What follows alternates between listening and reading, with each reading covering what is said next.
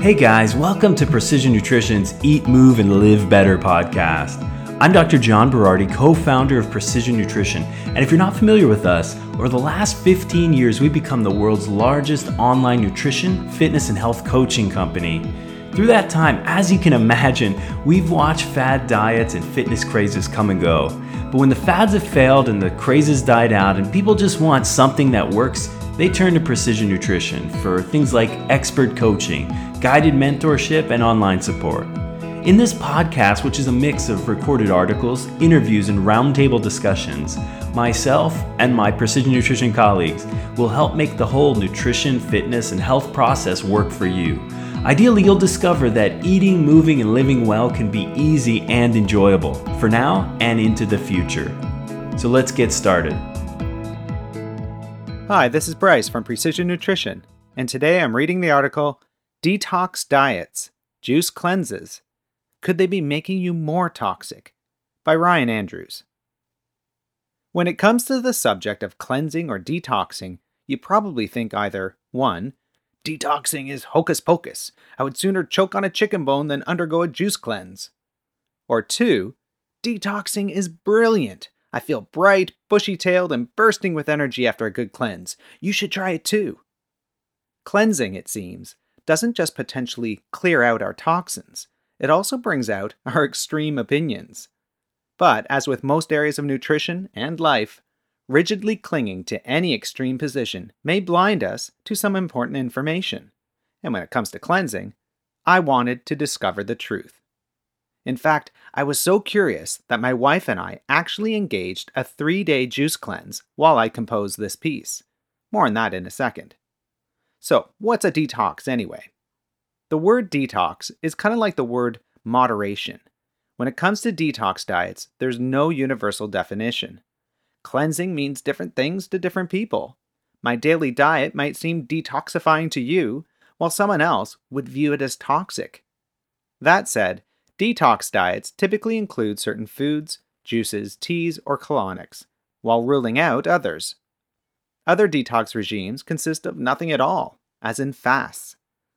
The point of detoxing is to get rid of toxins.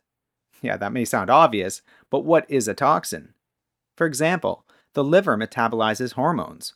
Does this mean hormones are toxic? The brain processes thoughts. Does this mean thoughts are toxic? And electromagnetic frequencies come from a cell phone. Are cell phones toxic? You see the problem. Now, in the case of drugs, the whole idea becomes easier to understand and measure. The goal in drug detox regimes is simply to eliminate the damaging substance from the body. But when we talk about detox diets, what exactly are we trying to eliminate from the body? Why, and can it even be measured? When it comes to food and nutrition, we can't eliminate every toxin. That's because at some level, nearly everything we consume is toxic. Meanwhile, small amounts of specific toxins might actually be good for us, so we probably don't even want to eliminate those. In other words, the real question is not, how do I eliminate all toxins from my body? The more important question is this potentially toxic substance causing harm? How damaging is it? And what can I do about it? To make this clear, let's look at a few examples. Starting with example 1, alcohol. Most people can safely drink 1 glass of wine with a meal. Alcohol is toxic, but the body can metabolize it in small amounts. However, if you try to drink 15 glasses of wine within an hour, you might end up in an emergency room with blood alcohol poisoning. Now, I know what you're thinking. Everybody knows that alcohol can be toxic. So let's look instead at a food that most people would consider healthy. Bok choy. Along with high amounts of vitamin A and other important nutrients, bok choy contains glucosinolates, which have been shown to contribute thyroid problems. Most of us could safely eat a cup of raw bok choy every day if we wanted to. Our bodies would metabolize the glucosinolates and we'd enjoy the vegetable's benefits. But if we tried to eat 15 cups per day, we could end up with hypothyroidism. The bok choy in those amounts would be toxic. Alright, how about a less healthy food? Example 3, cookies. Most of us can safely metabolize the sugar in just 1, but if we eat 15 of them in as many minutes, our bodies will be overwhelmed and might become toxic, as measured by blood sugars and triglycerides. Now, let's look at another example, grilling. Cooking methods can also contribute to a food's potential toxic effects. We've heard all about the dangers of grilling, but most of us can metabolize the cancer-causing HCAs and PAHs contained in a small piece of charred meat. Only folks who regularly consume 16-ounce hunks of charred meat need to worry about toxins and long-term cancer development. All right, here's a fifth example, vitamin B.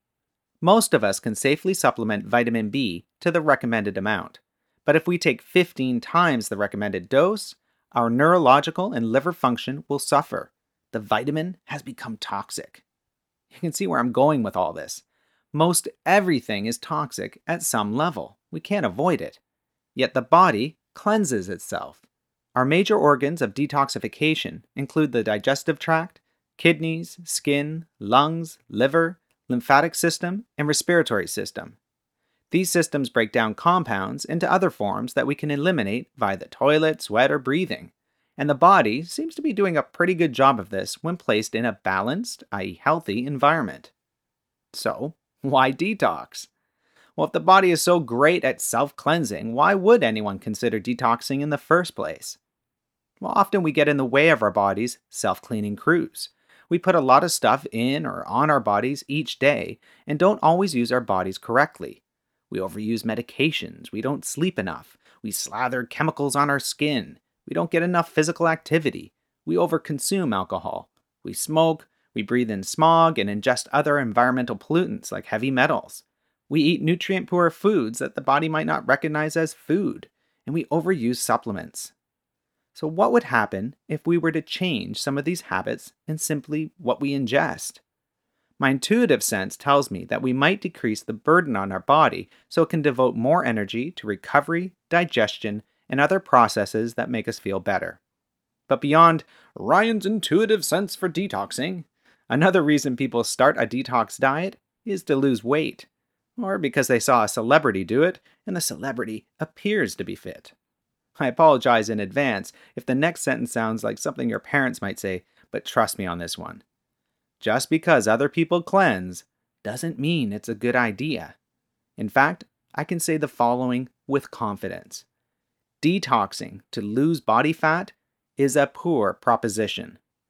Any weight loss from a detox diet is probably water, carbohydrate stores, and intestinal bulk, all of which come back in a few hours after the detox ends. Still, there's an important connection between body fat and toxins, because fat cells don't merely contain fat. They're also a storage site for certain fat-soluble toxins we ingest. So the leaner you are, the less real estate you have available for toxins. This may help explain why many people feel lousy when they're going through a period of rapid fat loss. Since fat-soluble chemicals can be stored in fat, when the fat is broken down, the chemicals can enter the bloodstream, contributing to fatigue, muscle soreness, even nausea. Now, do you remember the biosphere experiment in Arizona? Environmental pollutants were measured in some of the participants as they were losing weight. They did not feel great during this process. At all. It's certainly food for thought. Alright, now let's talk about the potential benefits of detox diets. If detox diets are a dumb way to lose weight, do they have any potential benefits? Yes. Beginning with adding more nutritious foods. Foods and drinks typically recommended as part of a detox diet are often nutrient-rich superfoods, such as lemons, green tea, omega-3 fats, colorful fruits and vegetables. All of these seem to help the body deal with incoming toxins. In particular, a plant version of glutathione, an important detoxification agent in the brain, can be found in asparagus, spinach, avocado, and squash. Detox diets also help reduce food sensitivities. In addition, most cleansing diets include foods and drinks that rarely trigger intolerances or allergies. So detoxing can be one way to start figuring out food intolerances. Now, the only problem is that a detox diet is often so restrictive that people can't do it for an extended period of time, perhaps not long enough to identify the potential culprits. Finally, a time-limited cleansing diet can give you a break from the world of food. If you want to focus on spiritual pursuits or need a short break from constant daily nutrition decisions, this might help you out. All right, now let's talk about the disadvantages of detox. Starting with inconvenience. Any diet will take some effort to organize, and detox diets are no exception.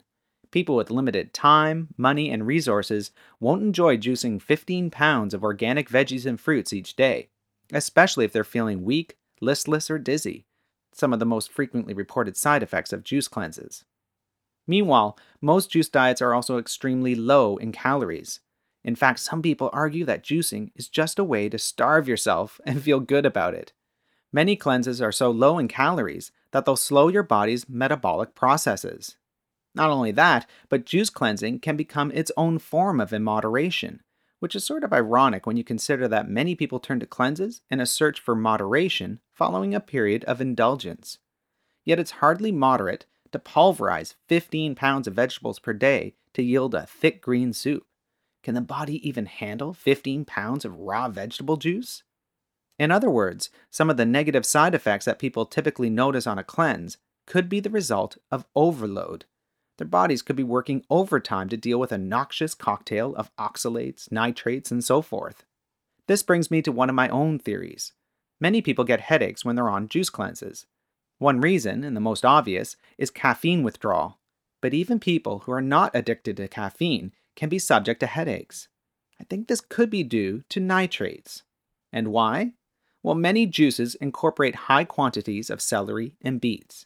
Neither of these vegetables is typically eaten in such large quantities.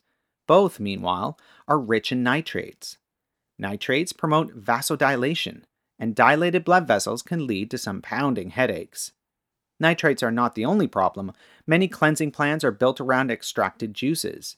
Juice is a processed food, so while we often frown upon processing, juicing is in fact a type of processing. In addition, many cleanses are built around high levels of fruit juices, which can cause major swings in blood sugar levels, making them downright dangerous for people with diabetes and potentially risky for many others. And not only do they wreak havoc with your blood sugar, fruit juices contain very little fiber. Why is that a problem? Well, fiber is a cleanser. It's like a street sweeper for the GI tract. It slows down digestion and aids absorption of nutrients. Again, there's some irony in a cleansing diet that reduces the effectiveness of the body's natural cleaning crew. Now, there's no credible information saying that the GI tract does better when it doesn't see solid foods, unless the GI tract is damaged. Instead, the gut does well with pre- and probiotics, glutamine from protein-rich foods, and fiber. You can struggle to get all of these on a cleanse. Your GI tract is like your muscles. Use them or lose them. People struggling with disordered eating know this to their chagrin. Sometimes the GI tract can go into shutdown. In addition to being low in fiber, many cleansing diets are also low in protein, and protein deficiencies can inhibit the body's ability to eliminate toxins. Yep, you heard that right. I'm probably thinking, wait a minute, doesn't that defeat the whole purpose of a cleanse? Now, there's also restrictive eating and deprivation issues. Besides the added effort, excessively low calories and possible nutrient imbalances inherent in detox diets, they can also contribute to feast or famine style eating patterns. And these, in turn, can cause trouble for your gallbladder and lead to kidney stones as a result of extreme variations in fat intake. Probably most important, cleansing diets, along with any restrictive form of eating, can result in anticipatory deprivation. If the thought of a restrictive diet makes you go on red alert and want to overeat, let this be a warning. The detox diet starts tomorrow, so I'll eat a bunch of toxic foods tonight. Recognize that thought pattern? It's the classic dieter mentality, but it's also more harmful than helpful. Juice cleansing might just fuel food obsession and detract from making peace with the real food and real meals. And when it comes to colon cleansing, the next step, there are some scary stories associated with that. So if that idea appeals to you, beware. Now, despite the numerous disadvantages I've just outlined, in the name of scientific discovery and self-exploration, my wife and I decided over the holidays to try a cleanse. Anything in the pursuit of knowledge, right? I must admit that things got off to a bad start when my wife reviewed the budget. Wait, she said, the cleanse is going to cost how much? Somewhat sheepishly, I informed her that 3 days of juice cleansing would set us back $180 each. Yikes. Spending $180 to not eat for 3 days is a unique feeling. Maybe I should have taken the money and mailed it to a nonprofit instead. Crap. Or maybe the cost is part of a placebo effect. Knowing I'm spending this much money on 3 days of juice makes me feel like something pretty badass will happen. So let me take you through our cleanse. Day 1. It was about 11:01 a.m. on a Tuesday when our cleanse box arrived. By then we were getting hungry, especially since they had instructed us to avoid heavy foods and alcohol and caffeine the day before we started. Immediately, I regretted signing up for the advanced cleanse. Maybe I should have done the beginner's version, which included a kale salad and coconut agave raw macaroon. Macaroons! But they suggested we could supplement the juicing with whole veggies, fruits, herbal tea, water, nuts, or avocado if we felt like it. I breathed a sigh of relief. The first juice contained cucumber, celery, kale, spinach, chard, cilantro, parsley, and sunflower sprouts. It had some protein and very little sugar. And it tasted like it had very little sugar. Now, this wasn't a shock to me. I'm a fan of leafy greens. My wife, on the other hand, went Incredible Hulk. She couldn't hide her doubts. First she gagged, then she tried to get festive and use a straw, but it didn't help. Her grimace after each sip was impressive. Now note, she is a confirmed super taster, so that first juice tasted abnormally bitter. The juice we were drinking was created using a juicing machine to extract only juice from organic fruits and vegetables. I started to think about the difference between whole foods and extracted juices. What if I ate all of these foods instead? Would that not be equally detoxifying? How would juice, per se, enhance my organ's ability to eliminate toxins? The Cleanse website claims that I am consuming the equivalent of 12 to 15 pounds of fresh fruits and veggies each day from 6 juices, an amount that even I, a certified veggie lover, wouldn't be able to consume if I were actually chewing and swallowing all of them. When we eat solid foods, the foods must go through the digestion in order for us to liberate nutrients. When the food is pre-chewed by a juicer or blender, this likely decreases the work of digestion. And maybe you've heard of the thermic effect of food.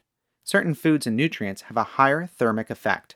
Eat a big steak, there's a lot of work to be done by your gut. You might even get the meat sweats. Drink fresh kale juice, and you've removed fibers and cell walls. All that's left are liquids and nutrients ready to cross the intestinal barrier and enter circulation. On the positive side, maybe you're getting your nutrients faster.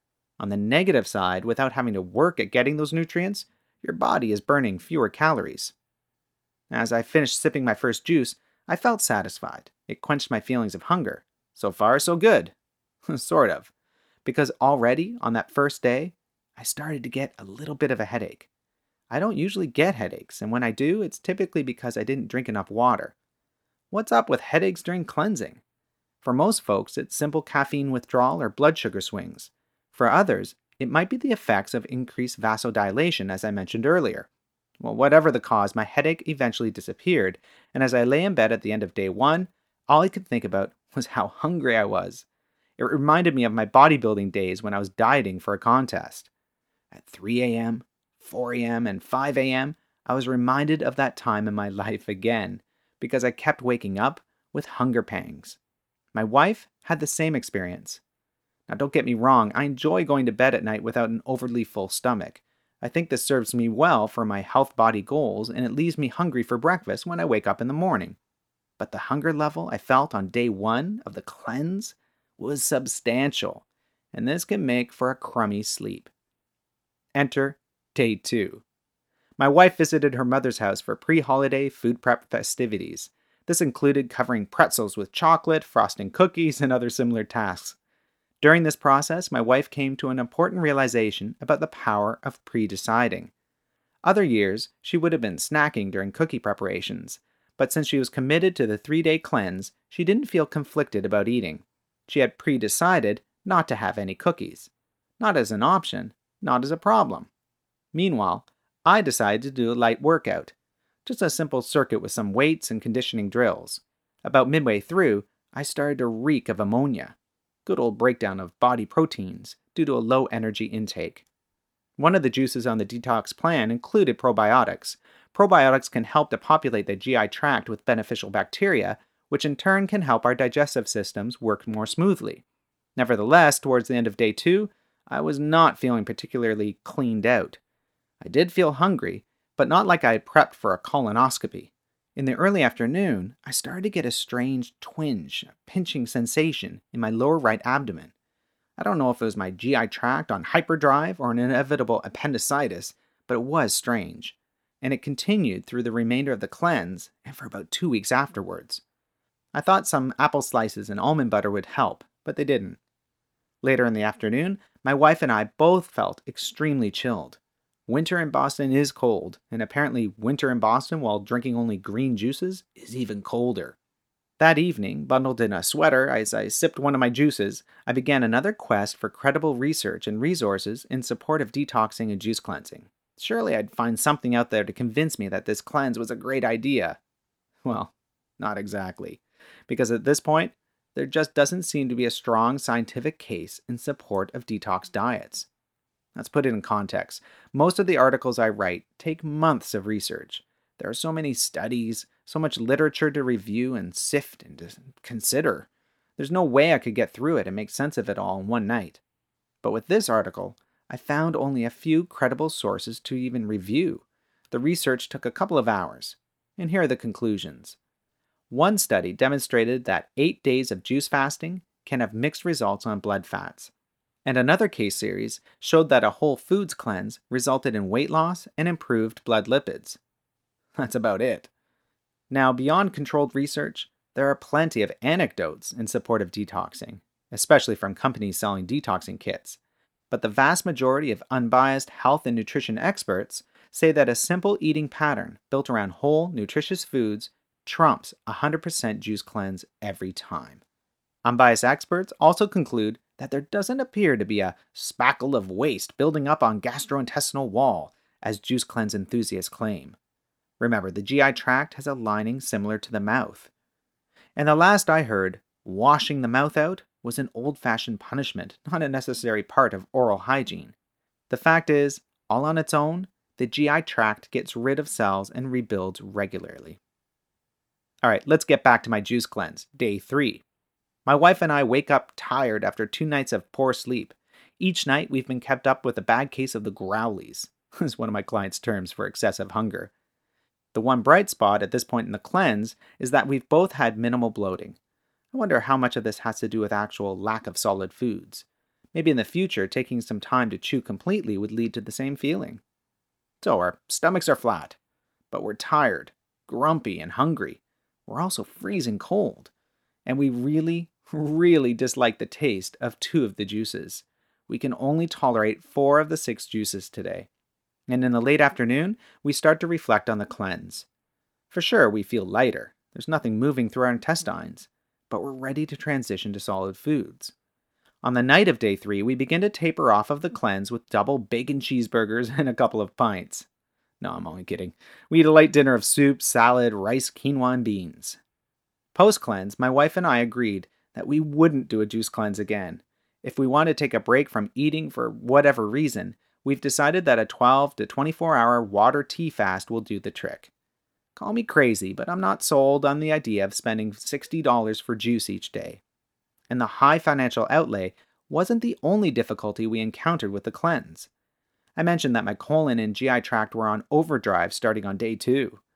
To my surprise, this continued for about 2 weeks after the cleanse and even led to some weird abdominal pain, an appendix inflammatory episode, and, a trip to the ER. That wasn't exactly what I had in mind when I began this adventure. As for my wife, she was extremely hungry for about 5 days after the cleanse and actually became dehydrated with low potassium. She even passed out and wound up in the ER. Seriously, both of us had to visit the ER after a 3-day cleanse. I'd hate to imagine what might have happened if we'd tried a longer one. Needless to say, our post-cleanse time was eventful, and not in a good way. Obviously, this was just our experience, and I'm not sure if it was directly related to the cleanse, but I do think it's worth sharing. Lying next to the CT scanning machine at 4 a.m. during my trip to the ER, I tried to remind myself that the purpose behind cleansing is to increase overall wellness. It's not supposed to make you feel miserable. So what the heck happened? Now, whenever anything bad occurs at our house, we joke, it's because of the cleanse.